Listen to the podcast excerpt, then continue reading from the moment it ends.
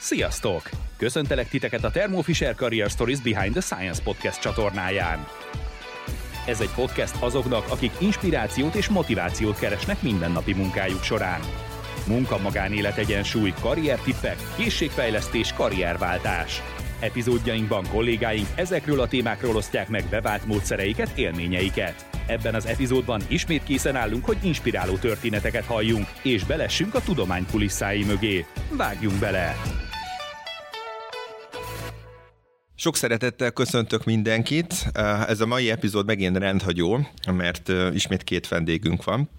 Kaszás Krisztina Tina, a Customer Service Representative, a Customer Care csapatunkból, és Hegedis Tamás Business Analyst Lead az Automation csapatunkból. Ugye megint két nagyon különböző területről jöttök, de mindkettőtökben közös, hogy ugye szülők vagytok, és erről fogunk beszélgetni a mai napon. Ebben az epizódban gyerekvállalásról, karrierutakról, a kettő találkozásáról, és hogy hogyan tartható egyensúlyban a, a két dolog.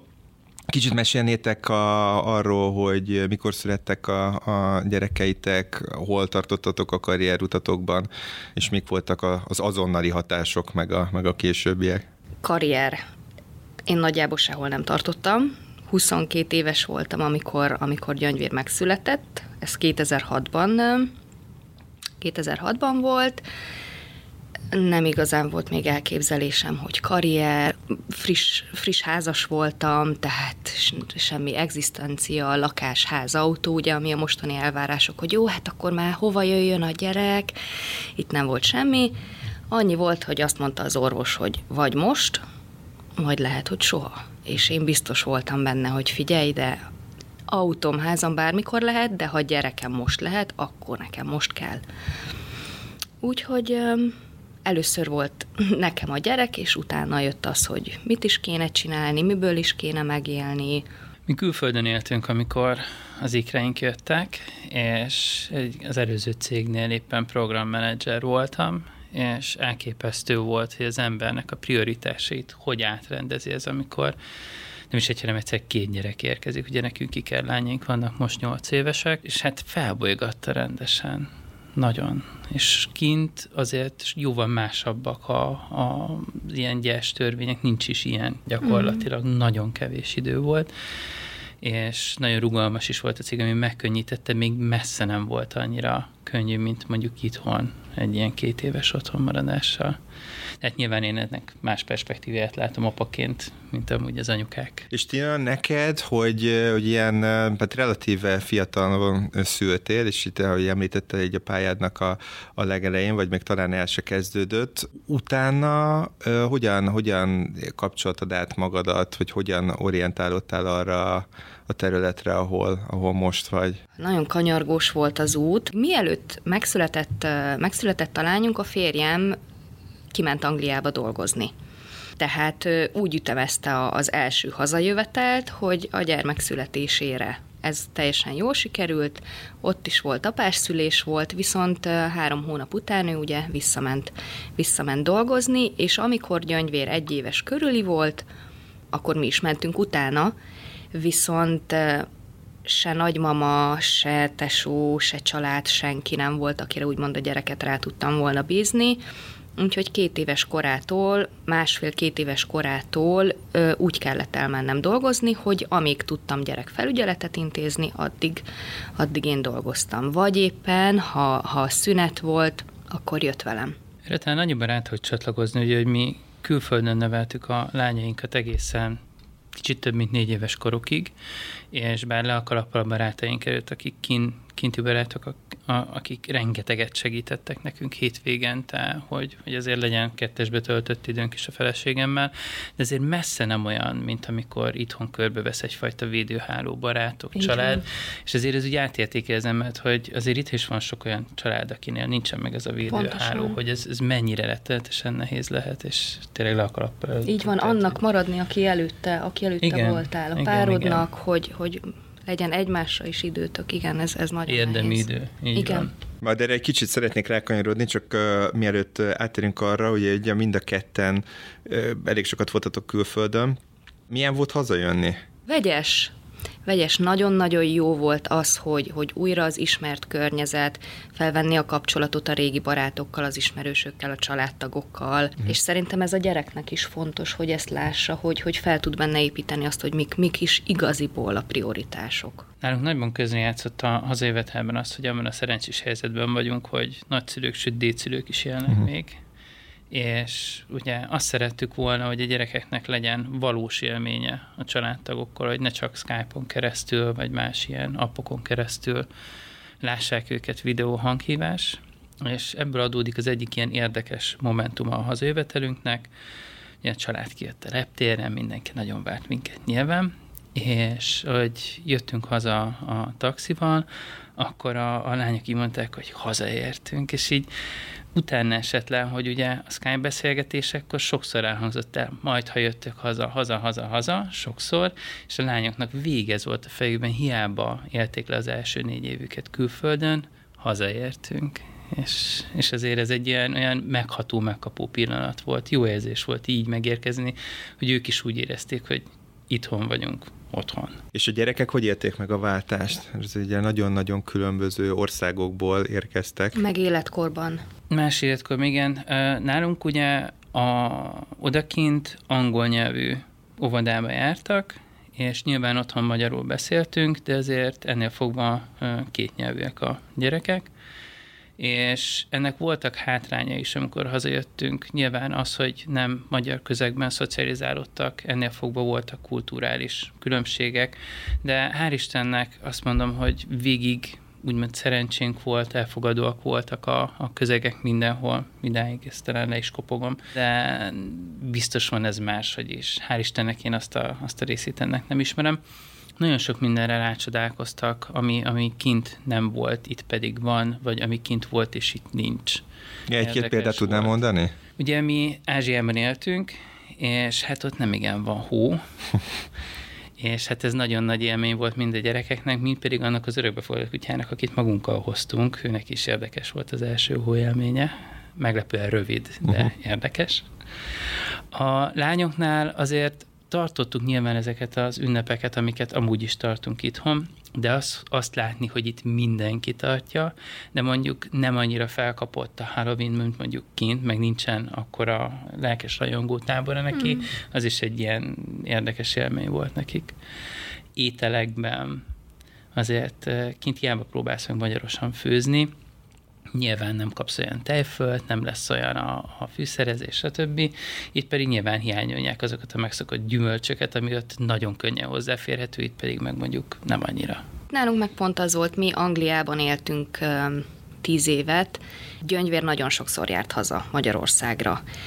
Ő úgy látta a vízszintesen mind a mind a két, párhuzamosan mind a kettő országot, kultúrát. Gyakorlatilag ő egyszerre szívott magába mindent, és volt egy nagyon-nagyon érdekes mondata, ő 10-11 éves volt, mikor mi hazaköltöztünk, hát nagyon sírt, de, de mindig is tudta azt, hogy, hogy ez ideiglenes, mi egyszer majd haza fogunk költözni, de hát azért rosszul érintett, érintette, nagyon sok barátja volt kint, de persze, anyáik mennek, bele nyugodott, menni kell, 13 évesen volt egy nagyon-nagyon érdekes mondat, amikor egy kirándulás alkalmával megkérdezte az egyik ismerősünk, hogy na és Gyöngyi, hogy érzed magad itthon, visszamennél? És ő azt válaszolta, hogy ha visszamehetnék az időben, akkor nem jönnék haza, de most már nem mennék vissza. Ja. Felfedezte a, az itthoni kultúrát, barátokat, beilleszkedett, Azért ugye volt ö, valami elképzelés arról, hogy milyen lett volna az élete, ha kint marad, mi az, amit ő elképzelt magának, és, és most is mondta, nem is olyan régen, két hete körülbelül, hogy anya, most már megértem azt, hogy, hogy miért vágyakoztatok ennyire vissza, mert hogyha nekem itt kéne hagynom a barátaimat, meg a, meg a családomat, és nélkülük élnem évekig, az nagyon nehéz lehetett nektek. Ugye nagyon különböző korban vannak a, a gyerekeitek, vagy ugye hát két különböző generáció, Igen. úgyhogy feltételezem, hogy a, a kihívások azok vannak hasonlóságok, de azért vannak különbségek is. Az, ami, ami mindenképpen hasonlóság lehet talán, ugye, hogy multikörnyezetben dolgozunk, és nagy elvárások vannak, sokszor nem 8 óráról beszélünk, amit, amit itt töltünk. Hogyan tudjátok összehangolni az otthoni feladatokat, meg elvárásokat a, a benti dolgokkal, és hogyan tudtok balanszot tartani, ha ez sikerül szerencsés esetben? Nehéz, tehát mindent be kell osztani. Nem, nem, nem engedheted el, hogy, hogy elcsúszanak a napok. Meg kell, hogy legyen a rendszer, hogyha hál' Istennek nagyon sokat dolgozhatunk otthonról, és ha dolgozol, akkor igenis dolgoz. Oda koncentrálj, a munkádat végezd, mert hogyha még megcsinálom ezt, még megcsinálom azt, annak az lesz a vége, hogy elcsúszik a munkaidő, összefolyik a munkahely, meg a háztartás, meg a család, tehát nem, ezt, ezt meg kell tanulni azt, hogy amikor dolgozok, dolgozok, amikor pedig otthon vagyok, akkor ne a munkahelyi e-maileket nézzem, hanem arra fordítsam az időt, hogy én most igenis otthon vagyok, és család, anya vagyok, feleség vagyok, barátnő vagyok, akármi vagyok. És ez, ezt nehéz volt nekem is elengednem, meg megszoknom, de igenis meg kell tanulni kőkeményen. Kőkeményen be kell osztani az időt. Mert tényleg ez a, a szabadság, hogy, hogy dolgozhatsz otthonról, ez nem mindig annyira könnyű és egyszerű, mint ahogy aki nem csinálta sosem, az elképzel, hogy ó, de jó, és akkor otthon vagy egész nap. Igen, de dolgozol, tehát uh-huh. ne úgy képzeld el, hogy bekapcsolod reggel a számítógépet és kész, tehát neked dolgozni kell. Igen, nálunk beosztjuk így a feleségemmel a teendőket, és amikor ebédszínetben egy kis idő, akkor felváltva főzünk mondjuk, vagy, vagy ugyanígy meg az összes ilyen ház körüli apró teendő. És ezt azért tesszük, hogy nem mondjuk hétvégére maradjanak ezek uh-huh. a mhm. dolgok, mert hogy az, amit korábban említettem, ez a nagyon-nagyon fontos érdemi együtt töltött idő. Ez az, ami balanszírozza. Abban teljesen egyetértek Tinával, hogy tényleg oda kell koncentrálni, és még így is lehet több mint nyolcszer dolgozni otthonról, sőt, szerintem nagyobb is a veszély annak, mert az ember azt mondja, így hogy jó, van. elvittem a gyereket az iskolába, a gyerekeket, kutya megsétáltatva, és akkor most nekiülök, nem tudom, korábban, mint ahogy szoktam volna kezdeni az irodában de ma mondjuk elég hatra értem menni, mert az edzése vitte a mama vagy bármi, és akkor még, akkor még egy kicsit rátolom, meg meg csak kicsit előre dolgozok, ne görgessem magam előtt a munkannyiséget. Szóval oda kell erre figyelni. És azt gondolom, hogy nagyon fontos, ott kezdődik az, hogy otthon rendben legyen minden, hogy az ember magával rendben van, és, és és fejben ott van. Tehát a mentális egészség nagyon-nagyon fontos. Igen. Egészen addig, amíg, amíg azt mondod, hogy rendben van, én ezt bírom, de úgy bírom, hogy megvan hozzá a motivációm, megvan, hogy miért csinálom, megvan a cél, hogy mit szeretnék elérni, és még belefér az energiaszintembe, úgyhogy maradjon is még otthonra, akkor oké, okay. de amint elkezdjük ezt érezni, még egy nagyon pici, rövid példa. Mi bevezettünk a, a feleségemmel egy rendszert magunk között, ami abból áll, hogyha azt veszik észre a másikon, hogy nem arányaiban reagál egy bármilyen helyzetet, és itt most nem csak a negatívokra gondolok, rengeteg apró jel lehet, akkor ezt jelezzük egymásnak a magunk is megbeszélt mm. módján, és egyből tudunk tehermentesíteni a másikon, hogy figyelj, most mennyire egy picit én idő, pihány, olvas egy cikket, igyál meg egy kávét, vagy tehát, tehát hogy ebből a szempontból jó otthonról dolgozni, viszont ezt be tudom hozni, de munkahelyre is az embernek a radai, radarjai ráállnak erre, hogy, hogy figyelj, látom, hogy most neked nehezebb, hogy jól aludtál, tehát egy ilyen apró kis emberi gesztussal, és már is, már is könnyebb, gördülékenyebb itt is akár. Tehát, hogy igen, megvan az előnye, de, de oda kell figyelni.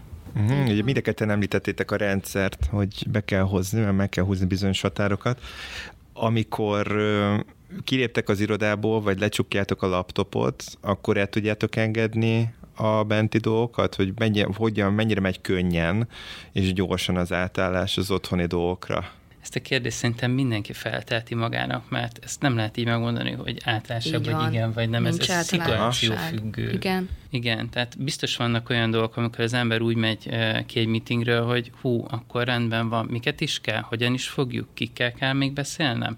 Meg van olyan is, amikor azt mondja, hogy de jó, akkor úgy érzem, hogy most mondta a dolgok végére, nem viszem haza a munkát. Csak azért kérdezem, mert uh, ugye említettétek azt mind a ketten, hogy mennyire fontos, hogy, uh, hogy teljes legyen, amikor a gyerekekkel, meg a, meg, a, meg a családdal, vagy a barátokkal vagytok. Ez pedig gondolnám én azért az fontos, hogy, hogy akkor ne legyen zavaró tényező, vagy ne kavarjon bele a, a benti dolog, és mit tudtok annak érdekébe tenni, hogy van-e bármilyen jó olyan praktikátok, amit, amit meg tudtok osztani. Nekem baromi nehezen megy ez, ez az elengedés, um, és az itteni dolgok itt, itt hagyása, úgyhogy én is nagyon szívesen fogadnék bármilyen ezzel kapcsolatos jó Nekem tippet. taktikám nincs. Én azt vettem észre, hogy azt, hogy neked most valami problémád van, és esetleg valami olyan gond van, amit munkahelyen vagy magánéletben teljesen mindegy meg kell oldani, az akaratlanul is ott lesz a fejedben, motoszkál, előjön, nem tudsz fókuszálni, esetleg ingerültebb vagy, és ezt a gyerek, a család rögtön kiszúrja.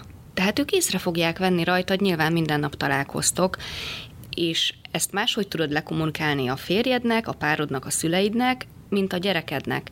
De meg kell találni a módját, azt, hogy mondjuk egy öt éves gyereknek hogy magyarázod meg, hogy most anya miért ilyen, apa miért ilyen, meg mondjuk nekem, akinek már 17 éves, és hát kicsit másabbul fejezi ki magát, mikor anya nem úgy szól oda, ahogy kéne, de meg kell találni a módját, hogy elmagyarázt, hogy figyelj, igen, most, most egy picit ilyen helyzet van, van valami, amit meg kell oldanom, és most azért vagyok kicsit ingerékenyebb, mert.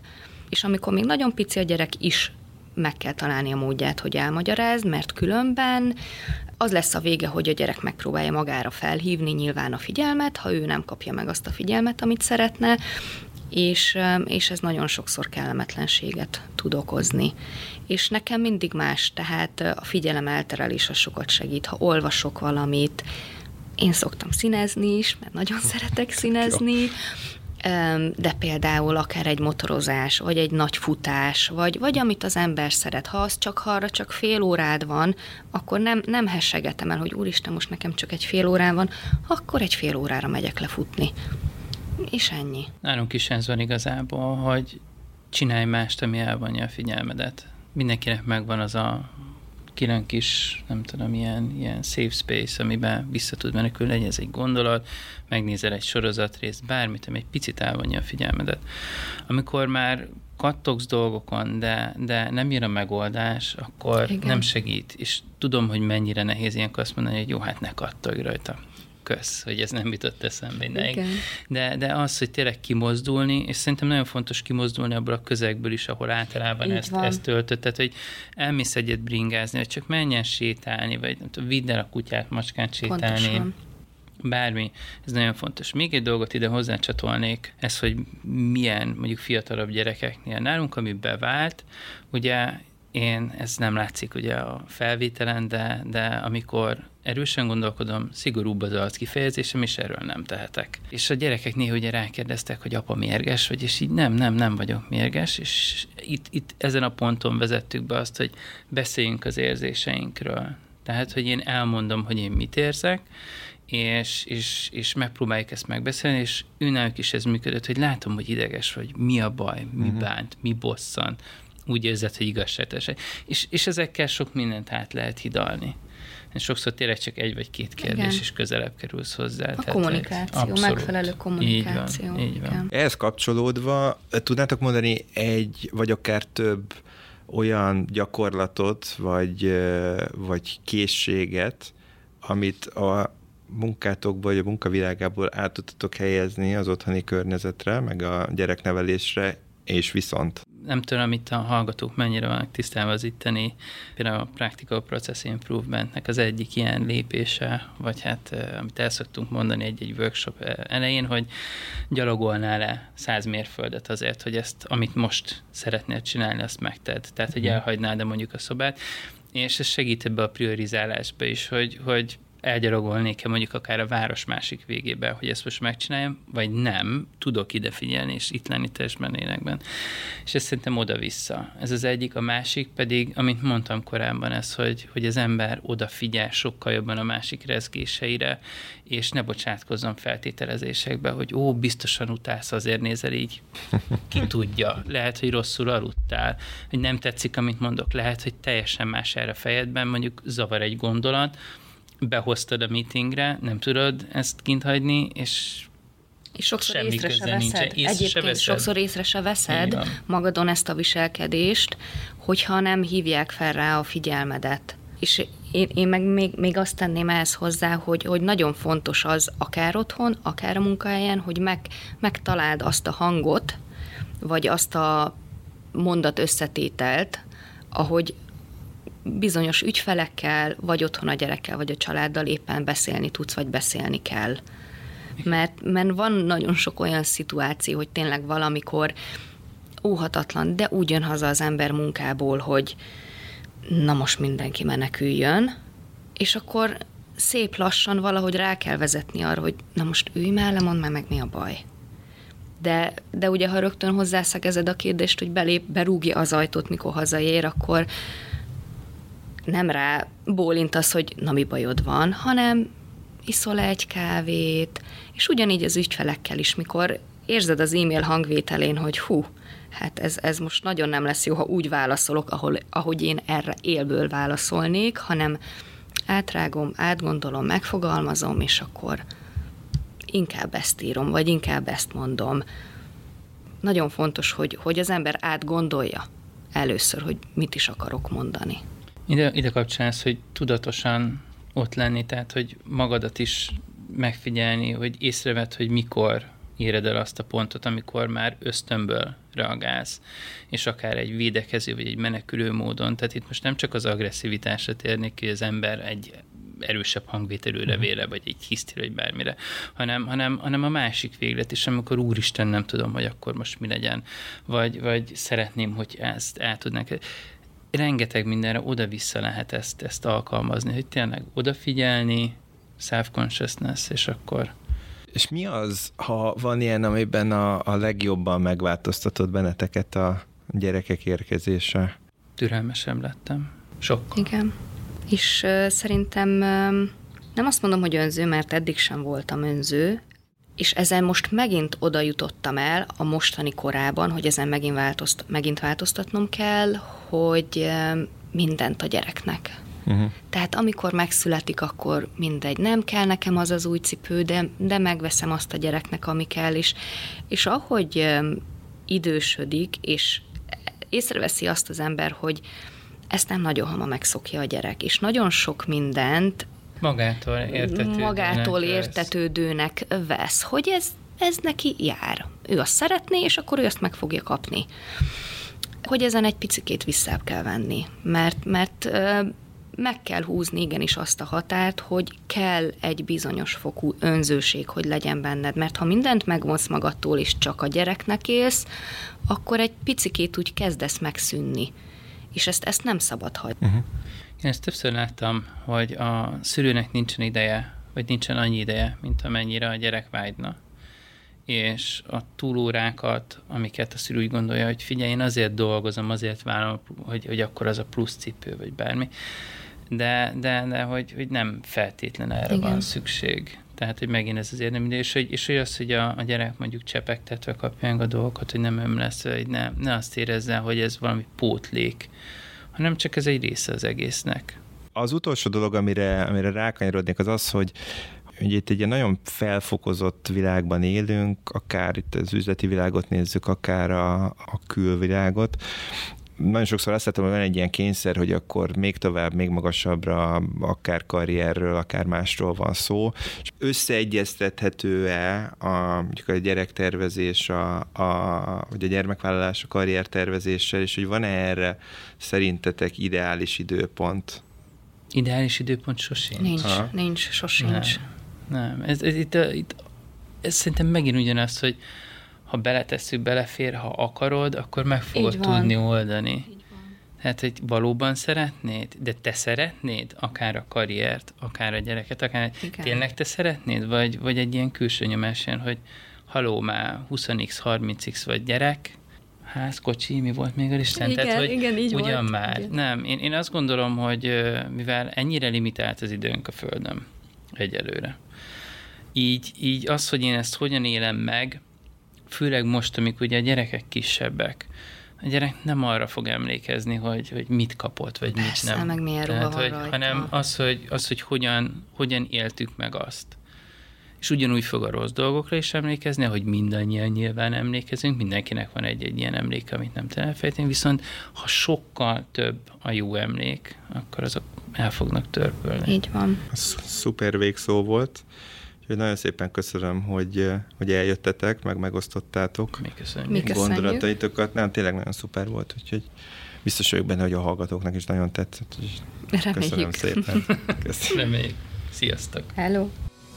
Köszönjük, hogy velünk tartottál! Ha tetszett a mai epizód, add hozzá a podcastet a kedvenceidhez. Kövess minket a Facebookon, vagy kattints a Thermo Fisher karrier oldalára, és csatlakozz küldetésünkhöz, hogy segítsünk ügyfeleinknek egészségesebbé, tisztábbá és biztonságosabbá tenni a világot. A Career Stories Behind the Science podcastet a Thermo Fisher Scientific Budapest hozta el nektek a Brandfiz Employer Branding ügynökséggel közösen együttműködve. Tarts velünk, és nézzünk együtt a tudomány kulisszái mögé a következő epizódban is!